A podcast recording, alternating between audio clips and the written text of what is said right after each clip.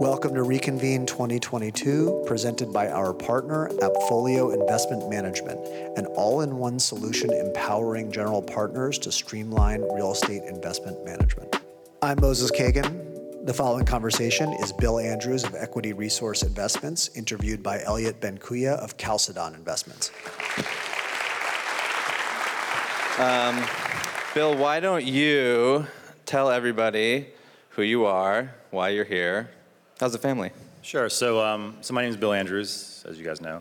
Um, I work with a group called Equity Resource Investments. Um, we kind of go by ERI. Um, we are, you know, somewhat traditional real estate private equity shop. Um, I think we have like about a billion dollars of AUM. We just raised a fund. It's like $350 million. Um, we, it's all real estate. Across asset classes, like kind of all asset classes. But we have, we have some specialties. Um, we invest in real estate direct, we invest in real estate operators, um, we'll buy fractional interests. I mean, we kind of have a pretty broad mandate as to um, the type of real estate investing we do, but it's all, real, it's all real estate. Got it. And you knew when you were nine years old that you wanted to be a real estate investor, yeah? Uh, yeah. Um, I, I, would say no. Um, when I was nine, I can't remember what I wanted to be, but nothing exotic, or probably nothing actually. I just wanted to be nine. Um, but um, so, then, so then, yeah. So then, how did you yeah. end up here? So I, um, I'll kind of start by saying I have no, no background in finance, none. Um, I'm not even very good at math. Um, I was an English major in college. Okay. You're in a room full of people who are terrible at yeah, Yeah. So, which actually is, I think, probably why I got into real estate because it's like you know it's pretty basic. Um, but I got I went to I went to college, was English major graduated, I was kind of like, well, this is useless. I don't know what to do with this. Um, I thought I wanted to be a journalist, I wanted to be a writer. Um, and I was like, well, you know, I'll go to law school and try that out and see if that sort of gets jump starts anything. Went to law school. I would say by the end of December, I knew I didn't want to be a lawyer, but at that point, I already paid for one year, so I was figured I would sort of see it through. Um, but at some point in, in law school, I kind of developed an interest in real estate. And I think it was really, it wasn't even sort of like an investing interest. It was more like, a, you know, I, I just moved to Boston. It was like beautiful. There was like old buildings. I think I had like an, a, like an aesthetic sort of appreciation for real estate, which made me think I wanted to sort of be involved in real estate. Um, so I started taking like, like any law class that was real estate focused, I would take that. Um, I did some sort of like cross classes with like the business program to sort of just get exposure. And then graduated law school, um, had no job, no prospects. You know, it's like hard. It seems odd, but like when you graduate from law school, if you want to not be a lawyer, people don't want to hire Wait, you. Did you ever practice? Never. Not for a second. Not for a second, because they because what they assume is like you couldn't get a job as a lawyer, and you're trying to pay your bills for a couple months. You're just going to quit. So. Um, but I had a friend of mine from college, it's like how things happen sometimes. He was going to school to be a teacher, and he had a part time job answering phones at this little company in Cambridge, Mass. And they wanted to hire an analyst because two of the old partners had retired. And my friend's name was Scott, and they told Scott to make some flyers, post them around Harvard. That their, their expectations were high at the time. And um, he basically made the flyers, threw them in the trash can, gave me a call and said, hey, you should come on over here and, and see if these guys will hire you. And that's kind of like, that was it.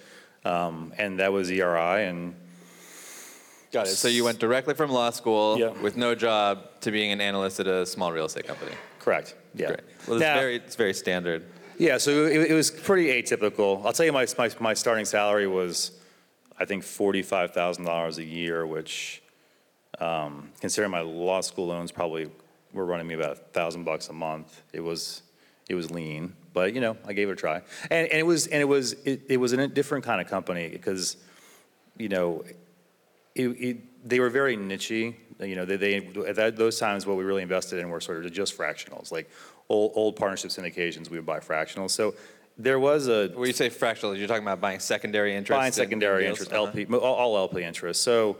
Um, while that, while there was a math component, so I had to do, I had to like run the NOIs the math of those those was very back of the envelope because you're you're really buying them for like, you know, a pretty big discount to value. You can miss pretty widely, and it was a very sort of contractual thing. So actually, my, my law degree came in handy then, kind of to understand, well, this is the way the partnership agreement works. This is what their rights are. This is what the transfer provisions are.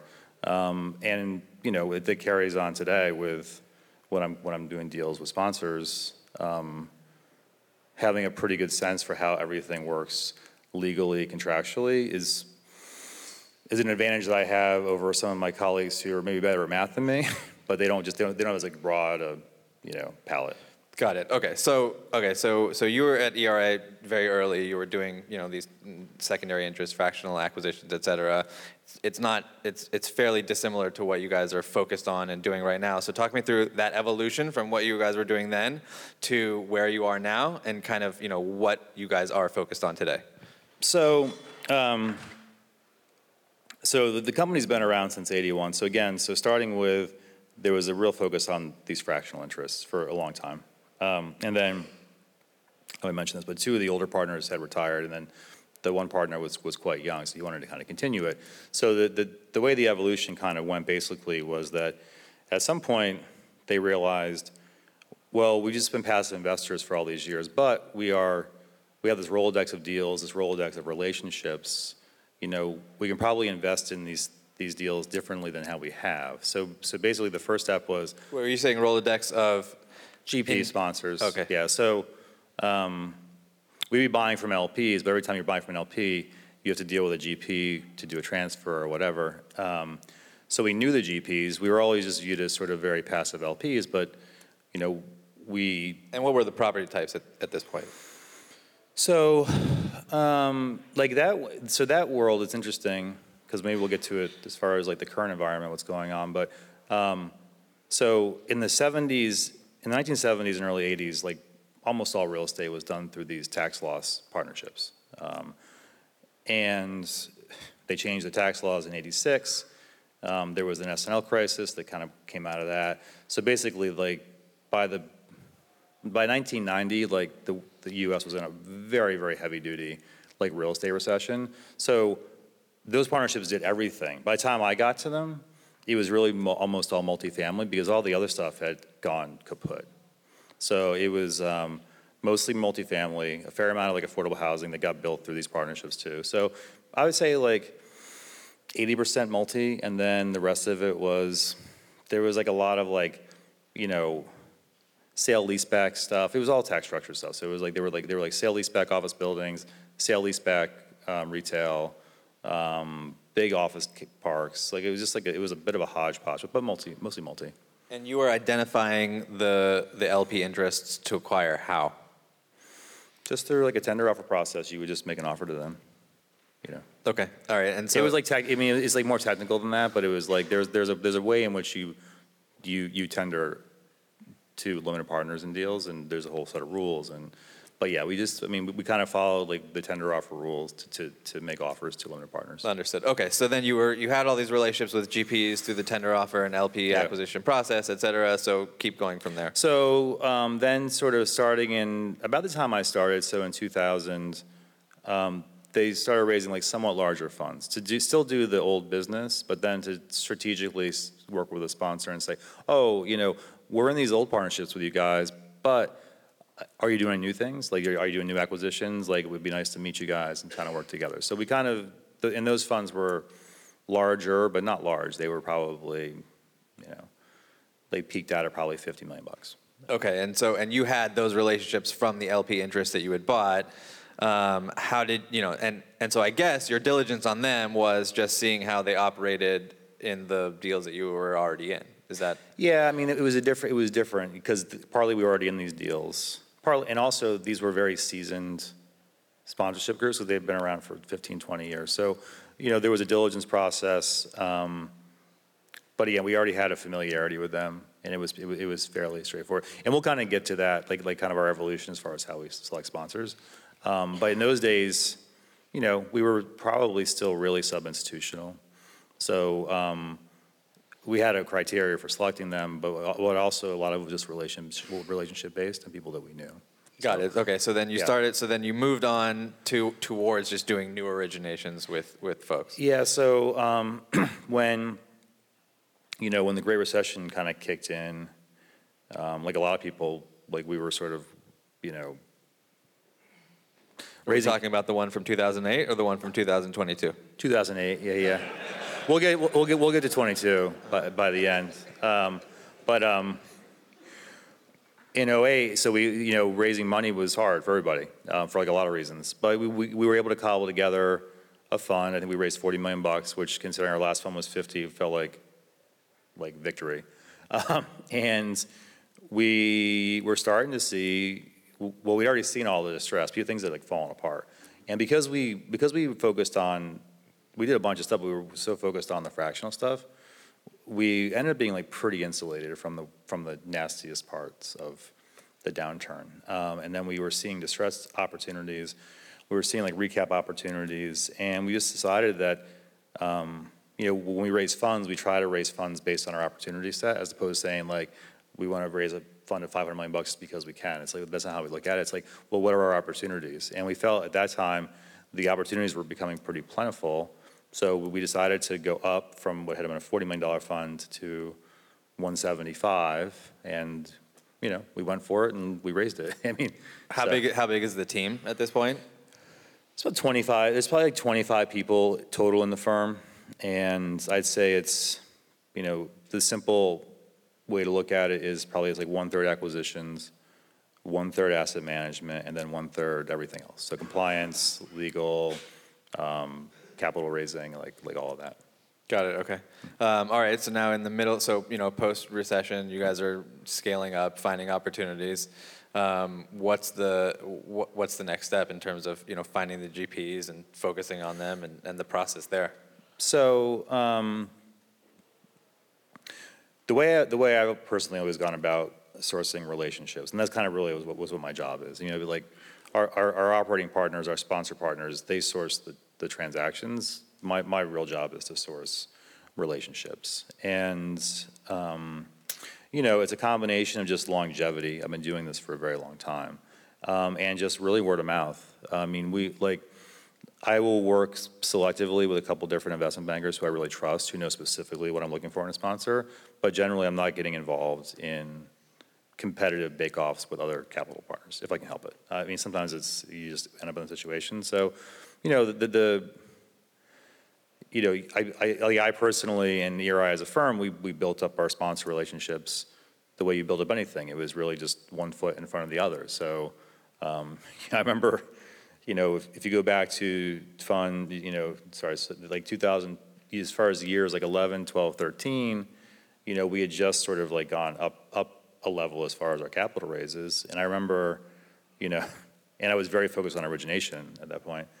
Um, so, you know, every year the calendar would flip, January 1st, I'd be like, oh shit, like, like where, where are my deals coming from this year? And, you know, over time, January 1st got easier because I, I just built a Rolodex of relationships. Um, I, I had sort of developed some specific strategies that, that, that I was really interested in. You know, we sort of had more ra- name recognition, like in certain asset classes. So, um, you know, the intros have gotten easier. The selection has, is in some ways harder. Um, but that's kind of how we built it out. And so, well, why has the selection gotten harder, and what is it, you know, specifically that you're looking for in, in a, in a partner? So I think the selection has gotten harder, um, and it's funny. So if you go back to like 2012, I remember being in a meeting and making a comment of, "Well, I can't tell who the good sponsors are and who the bad sponsors are because they've all they've all had problems." So it's like it's it, like like figuring out like who, whose whose problems were just the market is the market and things went south, and and whose problems were like they're just like not good sponsors it was hard to figure. Um, the last tw- tw- two years, it's been the, the opposite. Like it's been, the money's been pretty easy to make. So it's hard to tell like who's making money because they're really good at what they do, who's making money because they just took a shitload of risk and it worked out for them. It's like it's it's it's hard to to figure and kind of going into wha- whatever we're going to go into over the next like two years. Um, you know, like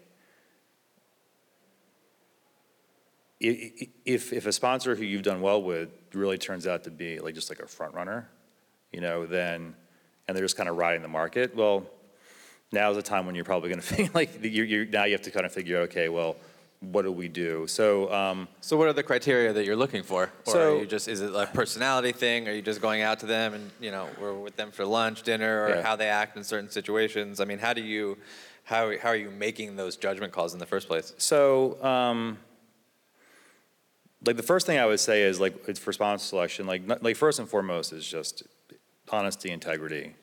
You know, we understand like like like we all take risk. Like life's not perfect. Like I like if, when I meet a new sponsor, I really want them to be pretty upfront about like what's gone well for them, but also what's gone poorly for them. And I'll tell you, like this this hasn't happened in a long time, but you know we do run credit checks, you know, and background checks on all of our sponsors. And I remember one deal. I was about to go to committee, and we had usually we run our background checks after it's been approved, but but we kind of reversed it this time. And you know they you had knew? Because you knew? Something, yeah, because because something was a little, yeah, and you know, and it turned out like, you know, it wasn't like the worst background check, but they had some like, you know, they had some deals that had gone south, which at that point in time a lot of people did, and they were they they they, they were tax liens on properties, and so there was just some stuff in their background checks that were that was a little messy, but explainable, and not not even of a large magnitude, and we asked them before we ran the background check, like is there anything that, are we going to see anything on this thing that we should be worried about? Like, no, it's all good. So my takeaway was like, well, if they're going to just sort of brush over something as like explainable as that, then I don't really need to be their partner. And I literally canceled, canceled the investment committee meeting, told them, sorry, um, you know, good luck.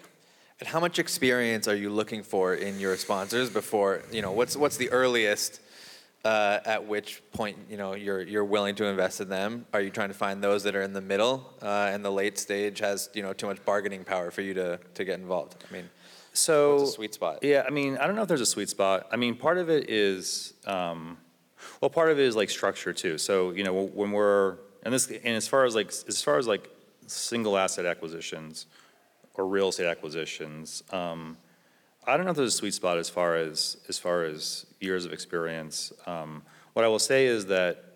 Um, one thing I gravitate to- towards are sponsors who are really focused on their whole business. You know, s- some emerging sponsors are just, you know, two acquisitions guys, and it's like all they think about is like buy the next deal, buy the next deal, buy the next deal. And and to me, the, the groups that are focused on, well, acquisition is like you know one one one leg of the stool, and like I have to make sure, you know, I'm asset managing these deals, they're property managed, like like.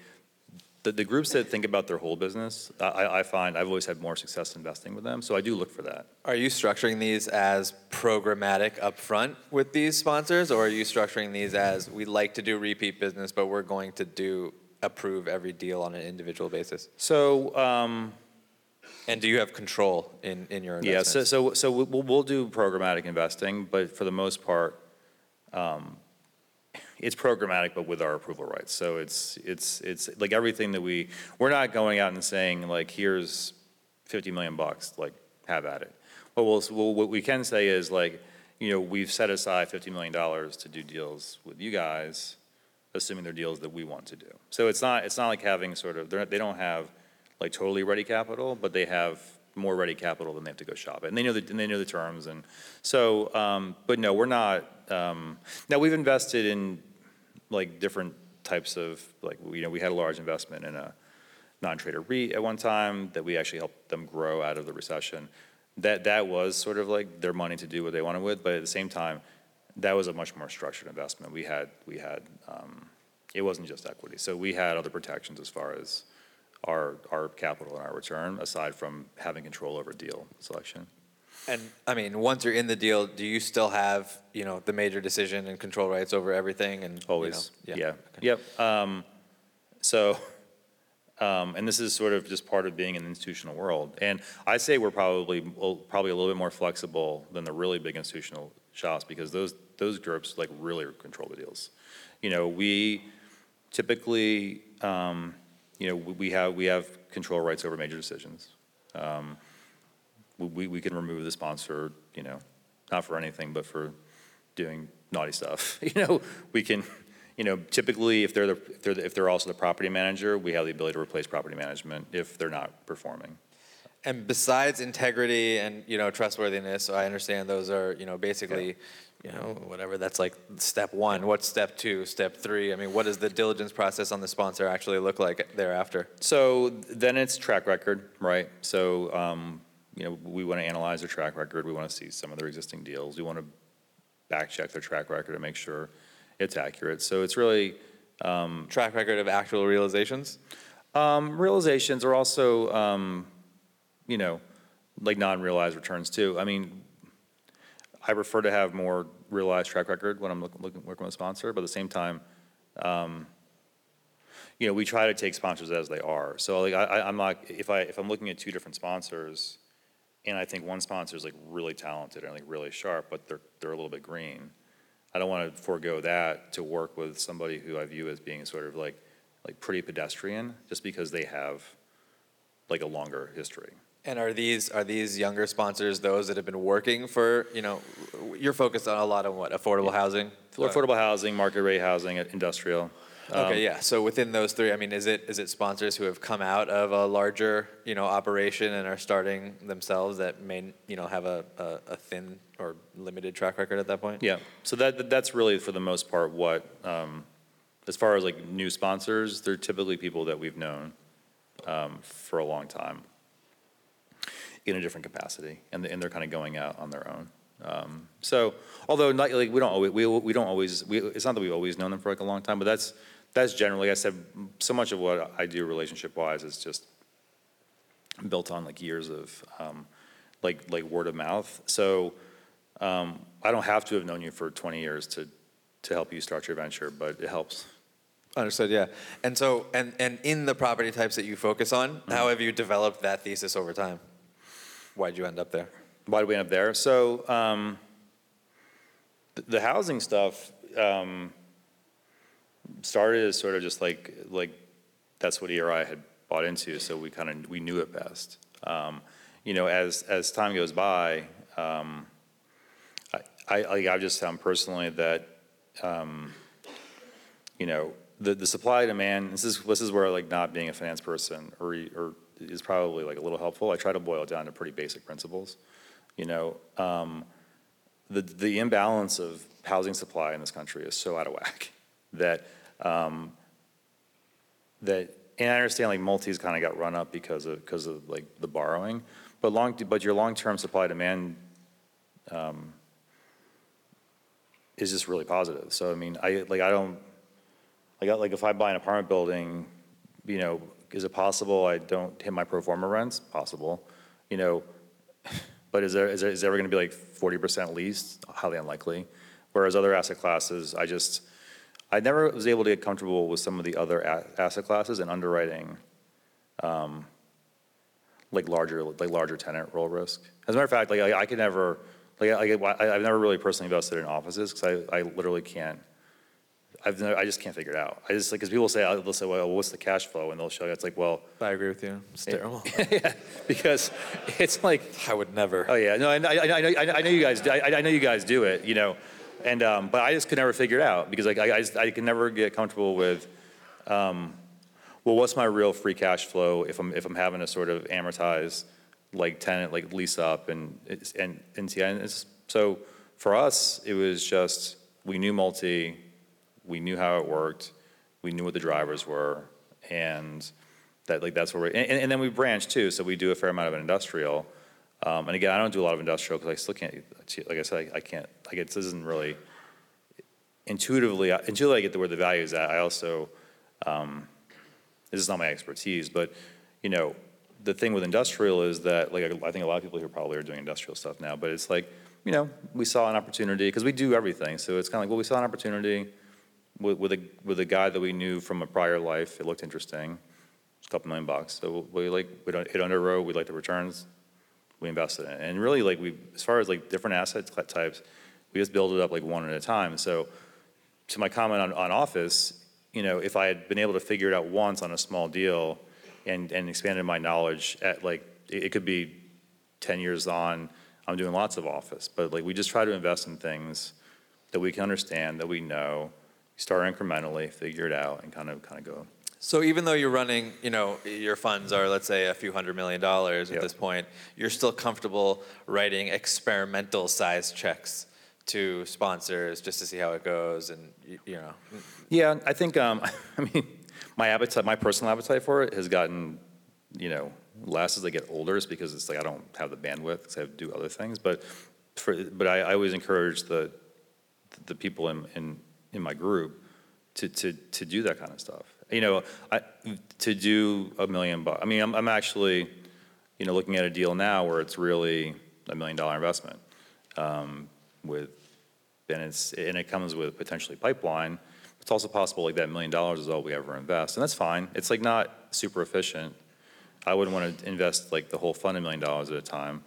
But, you know, we've had some very positive outcomes starting, you know, the, probably the, you know, you know, I, I, I, I work with a group, you know, probably started working with them in, you know, 2012, 13, maybe 13.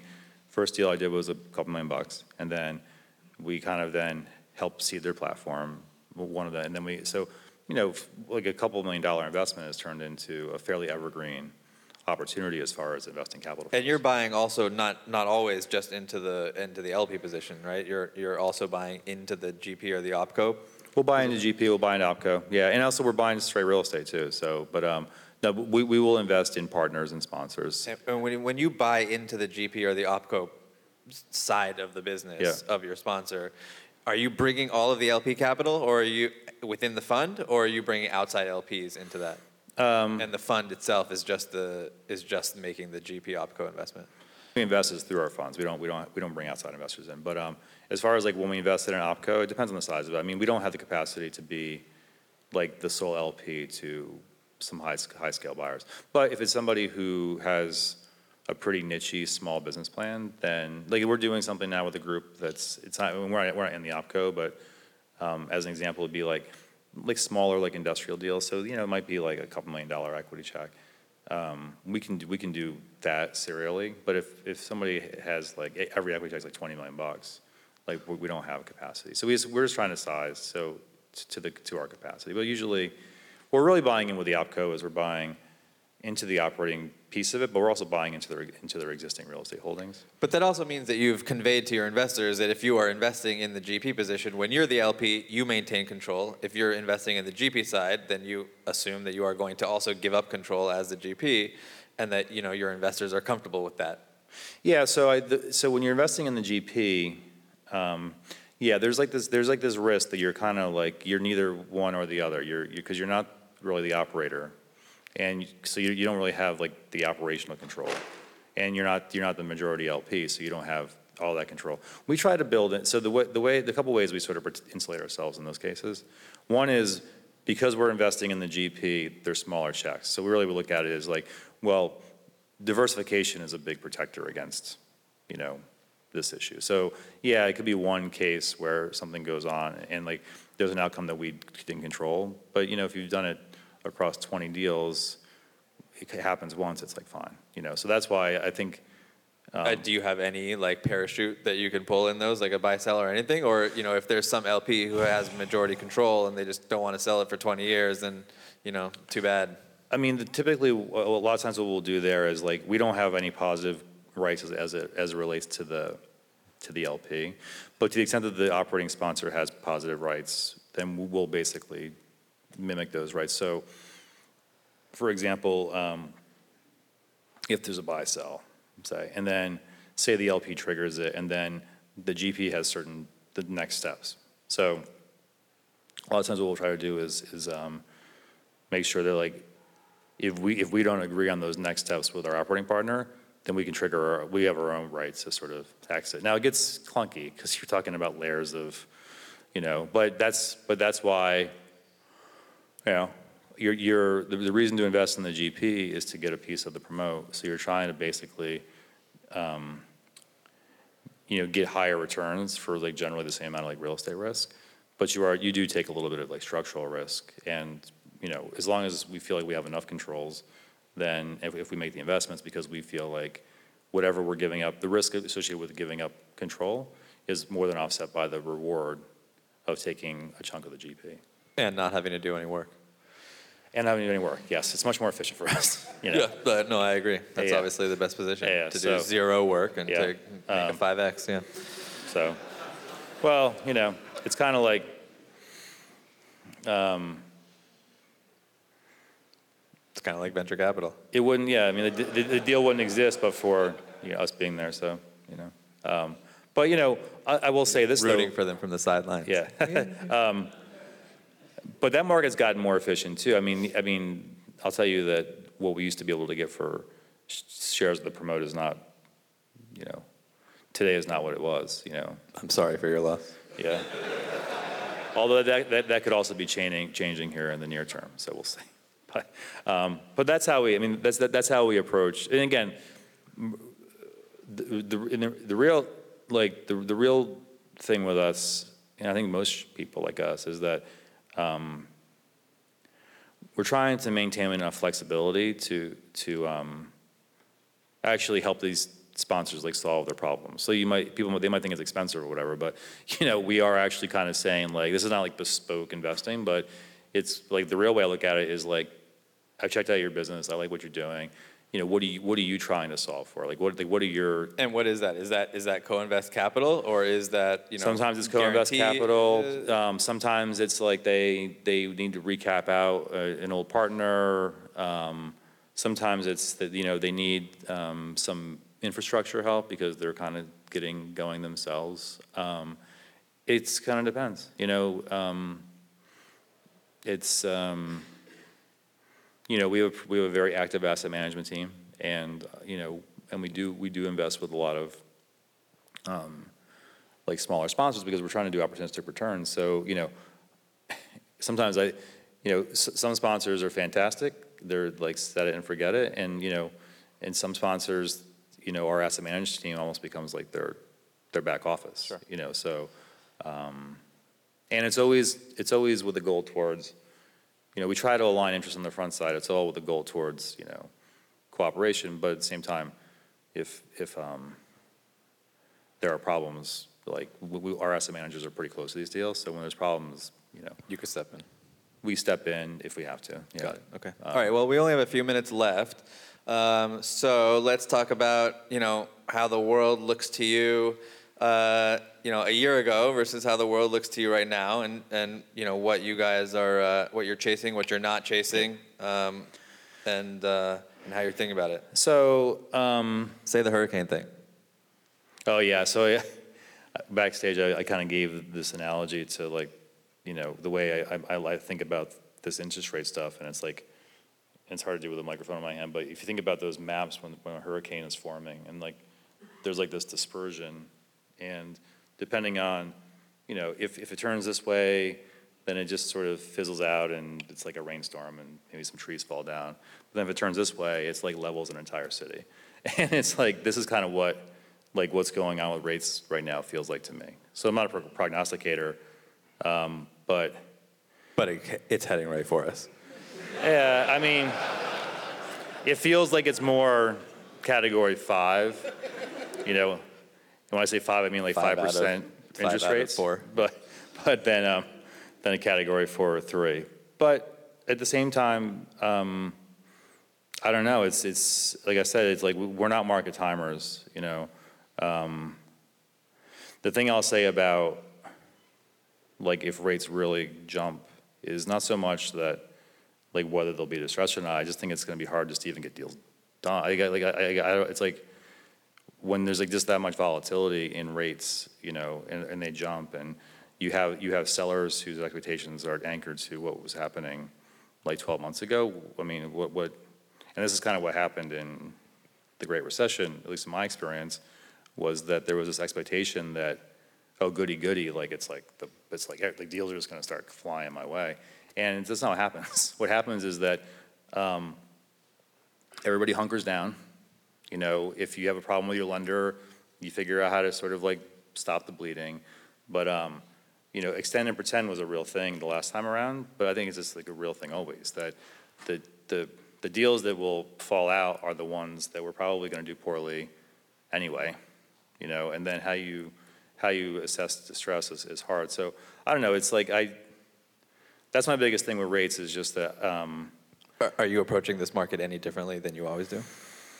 So it depends. Um, you know, on the on the affordable housing stuff, um, not so much. I mean, because it's it's most of those deals are baked. The, debt's in place. They're, it's all pretty, and, and, and the rents are, are all. It's like it's very structured. Um, but on on just straight acquisitions, you know, so the, the, our biggest challenge now is that, um, you know, we see deals they they they, they kind of pencil. Actually, in some ways, they pencil better than deals a year ago on an unlevered basis. But um, you can't get the leverage, and, and we're not like leverage junkies. We try to use an appropriate amount of leverage, but really, what's happening is that um, because the leverage has come down so much, um, you know, deals that you know would have required like a seven million dollar equity check a year ago are now requiring like a twelve million dollar equity check, and um, that's that's in some ways fine if you, if you if the, the if the basis is lower and you can underwrite the returns. But the problem is is that you know we, we have our own capital limitations too. So in some ways our, our and we and we want to stay pretty diversified. So it's it's you know we we're not big fans of writing like 18 million dollar equity checks on like one-off deals. And the problem is is like these days like if you have like a 40 million dollar deal, 18 million bucks is kind of like the check you have to write. And it's just really it's made it really hard to to, to find deals. We have to go, like, kind of go down to like a small, like smaller deals, or just be patient, or try to partner with other groups. But this is like the, this is a problem that's now becoming a bit, um, you know, bit more widespread. We're, we're, we're, we're seeing this like rinse and repeat situation where we'll see a deal from a sponsor and they just have to raise way more equity than they ever expected, and they have no way to do it. And we can't, you know, we can't fill the gap for them. Um, We could do it once maybe, but we can't, just we just can't, we just, you know, we have to do like twice as big a, a fund to be able to have the same amount of diversification. And are those times when you can come in on the sponsor side and say, listen, we'll, we'll help you on the LP side, but we're going to take a piece of the GP for helping you raise the additional capital, or is that not really the, the business? I, I, so, um, I'm also very like keen on like incentives and making sure like we're aligned with our sponsors. And I do, I do think sometimes, um, there's only cases where it's like, well, we can figure this out, you know, through, if we do X, Y, and Z. But then like the solution, from my point of view, becomes like so onerous on the sponsor that it's almost like, well, you really don't want to put your sponsor um, on the back, on the, on- their heels out of the gate. I mean, that's, I mean, so I, I think some, I mean, some investors might, might, might like that, like to have like that, like that hammer over their, their sponsors, but, you know, my view on sponsors is like, they're really the ones who are gonna make the thing successful. So, um, you can pare down their economics because they, you, they, they, you have to to make this deal pencil. But to be honest, a lot of times you don't really get the outcome you want. Or they're back trying to renegotiate with you. Yeah, like, yeah, fair in enough. in All right, well, look, the last question that I'll leave you with then is Yeah. that, you know, over the next six to 12 months, you, you, are you excited for the next six to 12 months? You think it's going to be extremely boring? Or are you just like, next six to 12 months is like the last six to 12 months? If I was, it's, it's, I would say that it's probably, I would err on the side of saying it's probably gonna be boring as far as like acquisitions. As far as like asset management, I don't know, we'll see. It could be terrifying, but, but, um, as far as acquisitions, I, I just think it's, um, uh, like I said, it's, it seems like the bid ask is, is like so wide. Um, and until the bid ask sort of like comes, comes in, I just think it kind of like grinds markets to a halt. So I don't know, my expectation is like the next six, to 12 months will be boring. Unless something. You heard like- it here first? Yeah, unless something like catastrophic, you know, unless like, I mean, there's a lot going. By the way, um, we didn't even talk about you, like Ukraine, which is like a whole thing that I feel like. We haven't talked about Ukraine. That's Yeah, because, but it's like, it's like a whole thing that, like, people kind of are almost have forgotten about it, even though it's like, it's like wilder than ever. So I don't know, like, bad things can happen. Bad things can happen. Yeah. Bill Andrews. Thank you.